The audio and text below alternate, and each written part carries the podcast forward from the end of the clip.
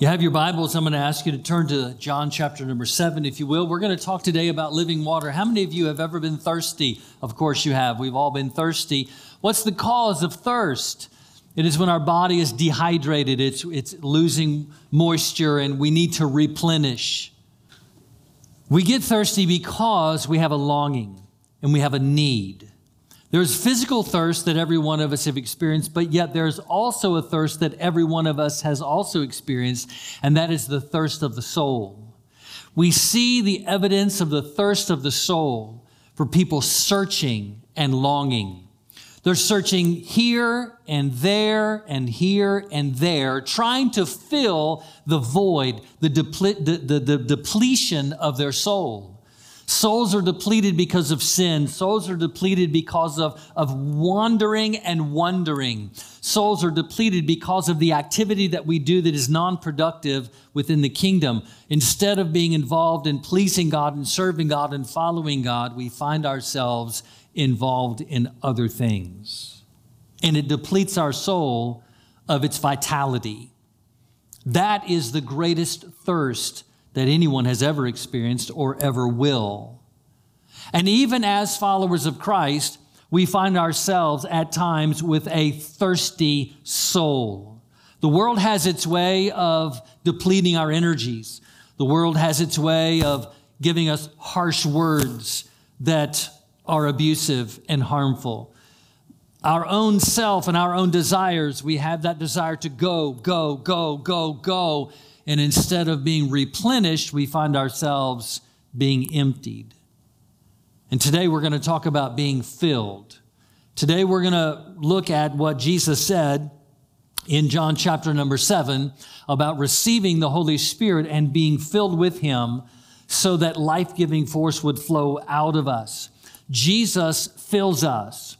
He doesn't change us by rebuking us. He doesn't change us by taking something and taking and taking and taking. He changes us by giving. He changes us by filling. He changes us by adding to us and not subtracting from us. John chapter number 7 in verses 37 through 39 says this On the last and greatest day of the feast, Jesus stood and said in a loud voice, Let anyone who is thirsty come to me and drink. And whoever believes in me, as scripture has said, rivers of living water will flow from within them. And by this, by this he meant the Spirit, whom those who believed in him were to later receive. Up to that time, the Spirit had not been given, since Jesus had not yet been glorified. The Bible clearly states that salvation is of Jesus. Jesus is our salvation, but living in the victory that that salvation purchased for us is the work of the Holy Spirit in our lives. We are saved by Christ, and yet Jesus says, Then I'm going to baptize you in the Holy Spirit, and that Spirit is going to be that life giving stream or rivers of living water that will flow from you, from your soul, from the depths of who you are, and cause you to be able to live in the victory that Christ's salvation has purchased for you. We find that John the Baptist in John chapter number 3, verse 11 said, I baptize you with water. But there's one coming after me whose sandals I'm not even worthy to untie. He will baptize you in the Holy Spirit and in fire. The baptism of the Holy Spirit, being filled with the Holy Spirit, is something that every disciple of Jesus Christ should seek after and ask for and receive. There are three opportunities here that we see from being filled with the Holy Spirit. The first would be that of purity. We see that God has a design for us to be pure before Him. That is purchased for us through Jesus Christ in Jeremiah chapter 2, verse 13, and we're going to go to the Old Testament now because of what Jesus said. He says, If you believe in me, as the scripture has said, you'll have rivers of living water. Jeremiah 2 13 says, My people have committed two sins. They have forsaken me, the spring of living waters, and have dug their own cisterns or wells, broken wells that cannot hold water. He's saying, You've forsaken me. I am the source of the spring of living water, and you have forsaken me. But in place of that, you've dug your own wells. You've, you've tried to acquire a means to satisfy your soul, and it doesn't work. Anything that we do to try and satisfy the longing of our soul will always be inadequate. It will never hold the water that God has for us, the life giving water. In Jeremiah 17, verse 13, it says, Lord, you are the hope of Israel. All who forsake you will be put to shame. Those who turn away from you will be written in the dust because they have forsaken the Lord, the spring of living water. And so we see what Jesus is talking about was prophesied in the Old Testament spring of living water, life giving force that God wants his children to be uh, filled with. We see what Jesus did in John chapter 4 and verse 10 when he met with the woman by Jacob's well. This is a woman who had longed for fulfillment. She had longed for an opportunity to be filled with contentment, with security, with passion, with life. And she had gone through relationships and relationships trying to find the, trying to fill the void in her life. But Jesus said to her, If you knew the gift of God and who it is that's asking you for a drink, you would have asked him, speaking about himself, and he would have given you living water. And through that conversation, which is a wonderful conversation, this woman realized that Jesus was more than just a man. He was the one who could give her life, everlasting, living water. You see, that is what Jesus gives us complete forgiveness a complete disbarring of the sin that separates us from God. Just as when Adam and Eve sinned, they, they understood there is a break in the relationship with God. We don't know how He's going to respond. But we, as followers of Christ, understand that God responded this way.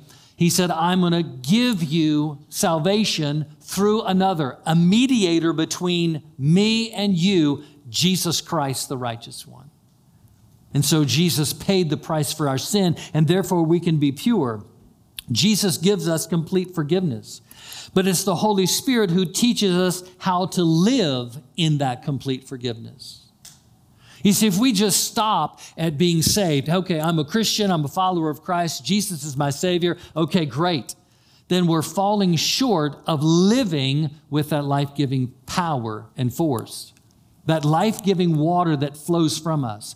That's the Holy Spirit's ministry. That's the Holy Spirit filling us so that we live productive lives, so that we live powerful lives. There's a purity that God has for us.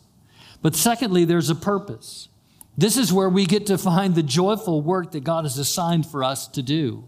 Now, let me illustrate it uh, this way, if you can. I'm going to use a little NBA illustration. Some of you who are a little older remember a guy named Karl Malone.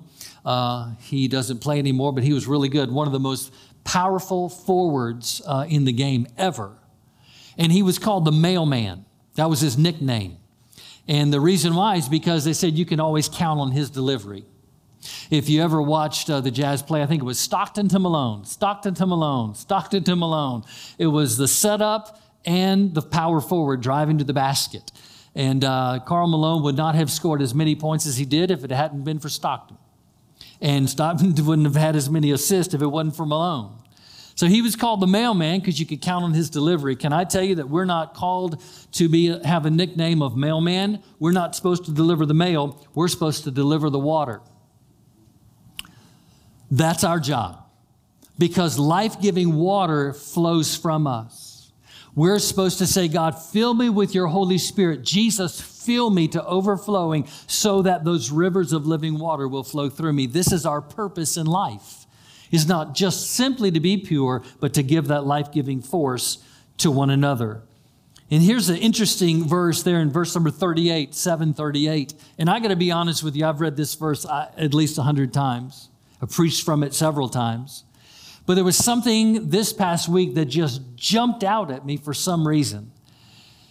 And it says, when you are filled with the Holy Spirit, there will be rivers, with an S on the end, rivers of living water. And in my mind, for all of these years, I was just thinking it was river of living water. Now, I thought it was a big river, but I was thinking singular. You know, it's just a, river of living water. But that's not what Jesus said. He said it's rivers, plural. Rivers. And I just went ahead, I don't, I do this a lot more than what you may realize because I don't talk about the original language in the Greek and all of those things, but I, I looked that up. And this type of word is used several times, uh, not, not a whole lot, but several. But this is the only time it's used in plural. And so we're talking about more than just one stream. We're talking about streams or rivers of living water. And, and the definition, it is says plural, figurative, equivalent to the greatest abundance. That's a mouthful, isn't it? I'll read it again. Plural, figurative, equivalent to the greatest abundance. Now, I like that. When we're talking about the power of the Holy Spirit in our lives, I like to talk about abundance. Don't you think God wants us to live in abundance? Not in some lack, not in some need, like not, not, not wimpy weeks. And he says, I want you to live an abundant life. Jesus said, The thief comes to steal, kill, destroy. I've come to give you life and life more abundantly. Life to the full. That's what Jesus wants us to live. And so he says, if you're thirsty, if your soul is longing, you can come to me and drink, and out of you will flow, flow rivers of living water, abundant water, abundant life giving force. That's the purpose that we have. Sometimes a pastor will ask someone to, to, to do a ministry within the church because the ministry needs to be done, and the pastor's looking for someone to do, and sometimes we, we make the mistake of just looking for a warm body just want to bare the soul of every pastor in the world before you today. Sometimes we just look for a warm body. And the reason why we do that is because we are a warm body. We realize there's nothing special about us. There's nothing like super duper power about us. We're just normal people serving Jesus, and we figure everybody else is the same way. Can I get an amen on that one? Right. And what we hear sometimes is, that's not my gift. That's not my gift. Now, you should minister in your gift and you should do what God's gifted you to do. That's very important. But can I share with you that you have rivers of living water flowing from you? It's not a singular, it's not a one. You can't, you can't just say, oh, that, that's not what I do. I, I would submit this to you that the Holy Spirit is so powerful in you that when you face a need, that you've never participated in before, a ministry you've never participated in before, I would submit to you that God is big enough to handle it. He's big enough to handle it working through you. Yeah, but I've never done that before. Well, I had to preach my first sermon, and it was bad. It was bad. But you got to start somewhere, right?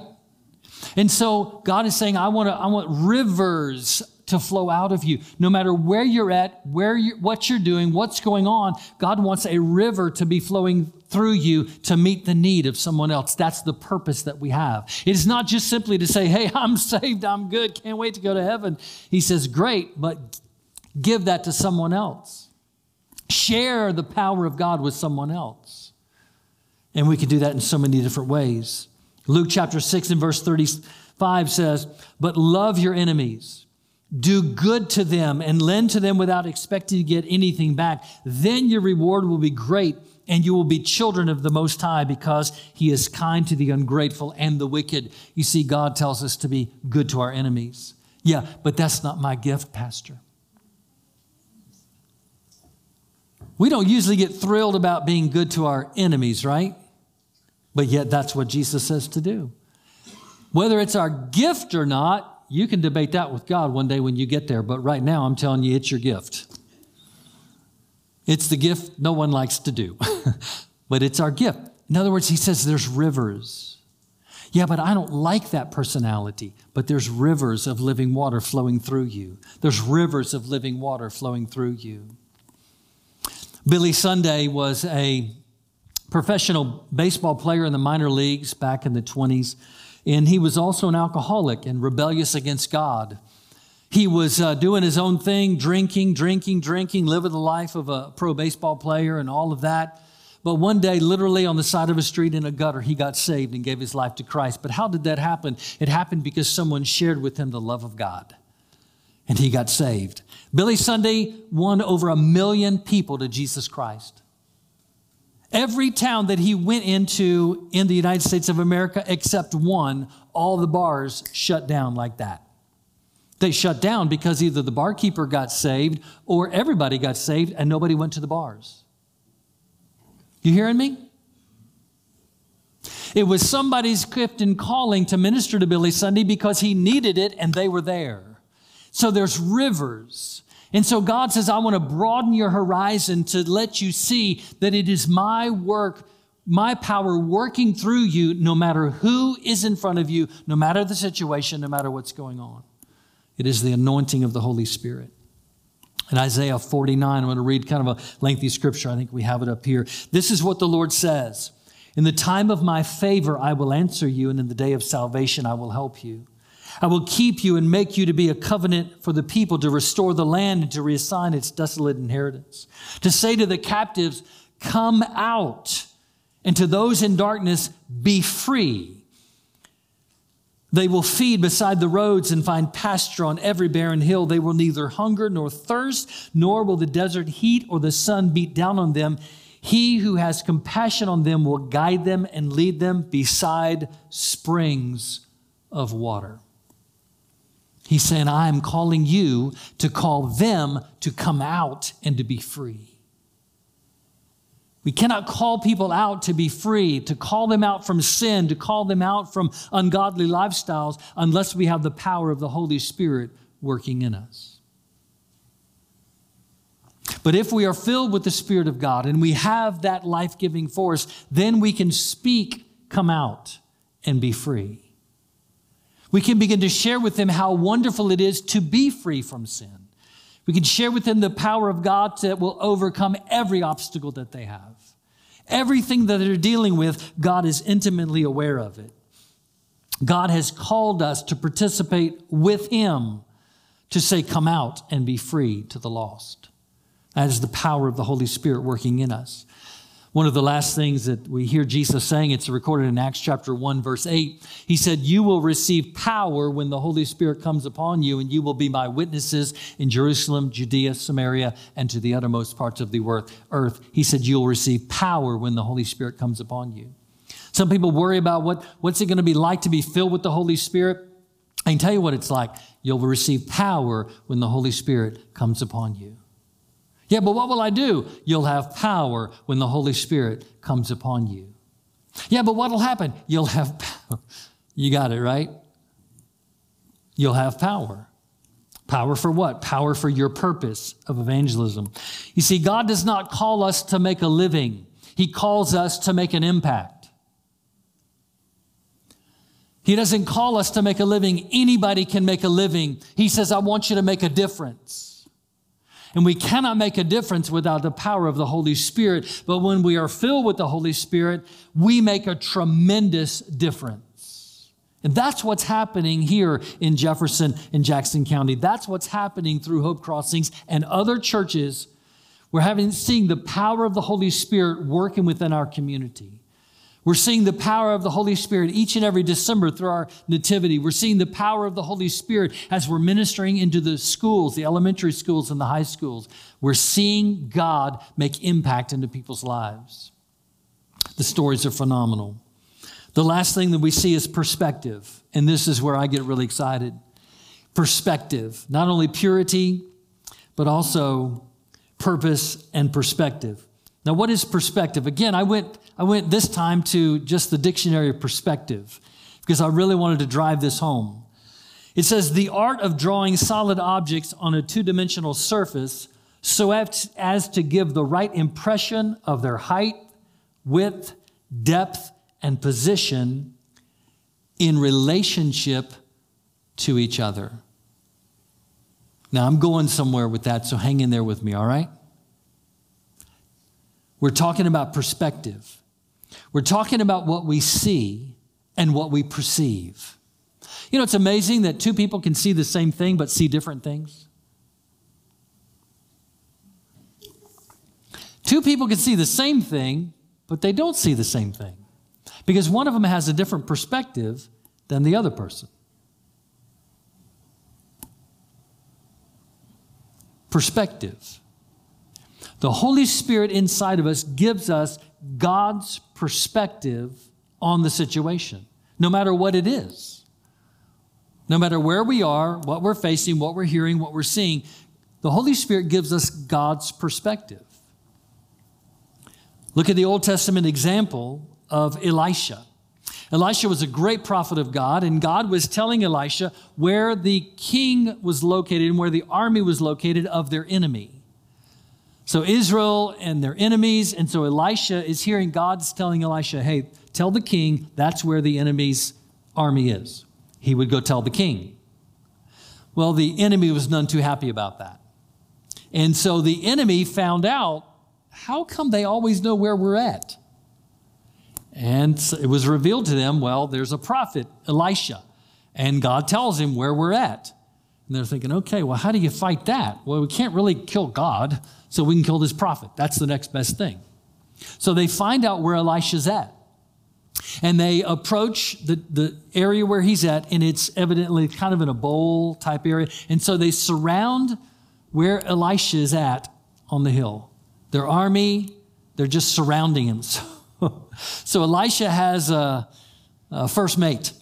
And so the guy goes out and he looks around and he's petrified. All of a sudden, he sees the enemy and they are surrounded. It is like, okay, make sure your will's in order because this is it. So he goes and gets Elisha. Elisha, this is the end, man. We are surrounded by the enemy. And Elisha, I may ad lib a little bit here, though, but I think Elisha just took a sip of his coffee, put it down, and just said, Don't worry about it. And the guy was like, What what are you kidding me? Do you see these guys? And Elisha prayed for his servant. He said, Lord, open his eyes so that he can see. And all of a sudden, it was revealed that surrounding the enemy was chariots and horses of fire. It was God's angel army surrounding the enemy which surrounded Elisha. You see, that's what the Holy Spirit does. The Holy Spirit will allow you to be in a bad situation. I want to say that again. The Holy Spirit will allow you to be in a bad situation. Safety is a myth.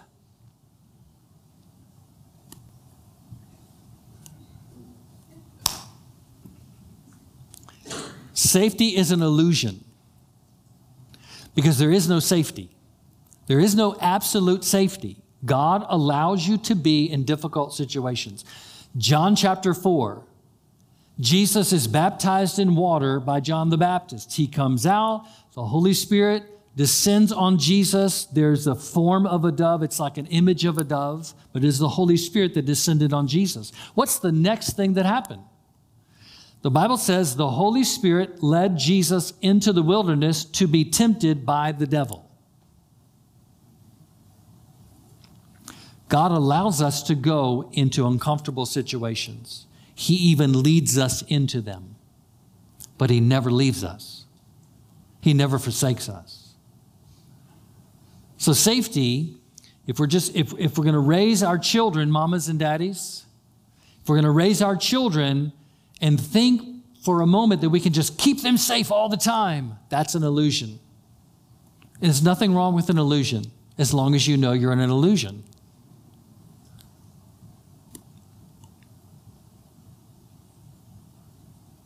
If you think that's reality, then we have a problem. The doc, Dr. Phil is a good one to go see.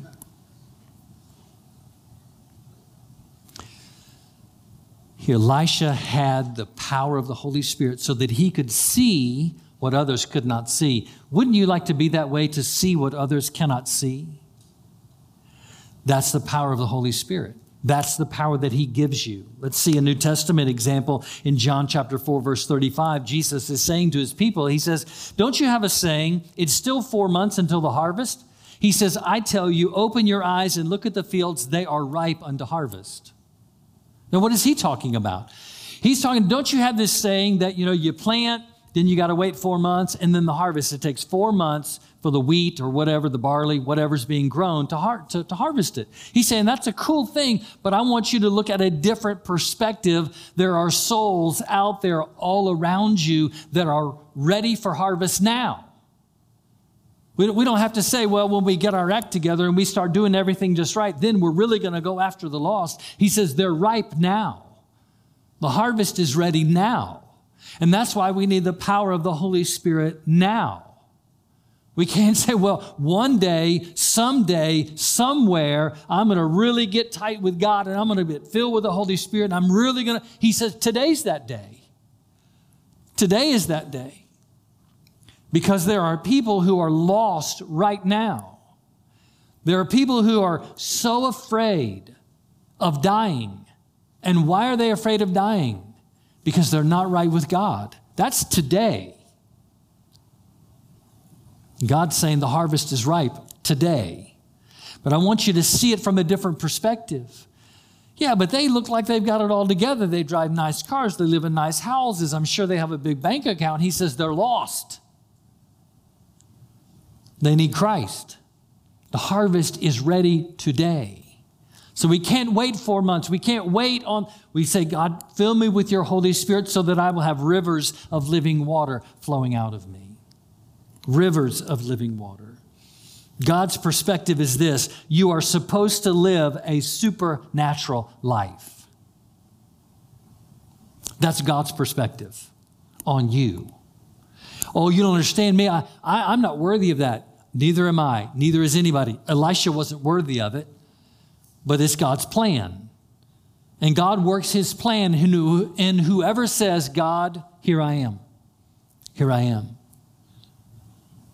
The baptism of the Holy Spirit is about being filled with God so that we have His perspective, so that we fulfill His purpose for our lives, so that we have the purity that He has for us. That is God's perspective. That's the baptism of the Holy Spirit. In John 14, 12, Jesus made this statement that just, I think it blows everyone away. He says, You guys have seen the great things that I've been doing. Jesus is telling this to his disciples. He said, You've seen these miracles, you've seen all these things. He says, Listen, you're going to do those works. Those are the things you are going to do. And then he said something that just blows you away. He says, And greater works than you've seen me do, you are going to do. Whoa. That is under the power of the Holy Spirit. I need the baptism of the Holy Spirit. You need the baptism of the Holy Spirit so that we have that purity, so we live that pure life. Uh, rivers of living water, a moving, flowing river keeps everything clean, so that we have the purpose of God fulfilled in our lives. The harvest is ready. Are we ready? We have his perspective. We see things from a different perspective than, than the rest of the world. We see things from a different perspective because we have God's perspective. And that is the power of the Holy Spirit. So today is an opportunity for us to say, Lord, would you please fill me with your Holy Spirit? I'm not talking about a, a, a one time experience or a one time event. I'm talking about the life giving force working through every believer, saying, Lord, fill me with the Holy Spirit. Now, some of you have, have been Christians for a period of time, and maybe you've never heard about being filled with the Holy Spirit. Well, this is a good introduction, and these are only just a couple of verses that really testify of that. This is an opportunity to say, God, I, I don't understand. I've never, maybe you've never heard any of that. I was raised in a church where that was never even mentioned. The only time we really heard about the Holy Spirit was in water baptism. In the name of the Father, Son, Holy Spirit. And I, the Lord led me to another church to where I started hearing about what is this Holy Spirit? What, what is He? I mean, He really has a part in my life? It's like, I started reading the Bible. It's like, yeah, He does. Really has a part in my life. He wants to lead me and guide me and fill me so that rivers flow through me. Some of you have been Christians a long time. You've, you've, you've been just filled with the Holy Spirit. It's, it's, it's a constant, isn't it? It's a constant. God, fill me with the Holy Spirit. Fill me, baptize me fresh, new, powerfully. God, fill me.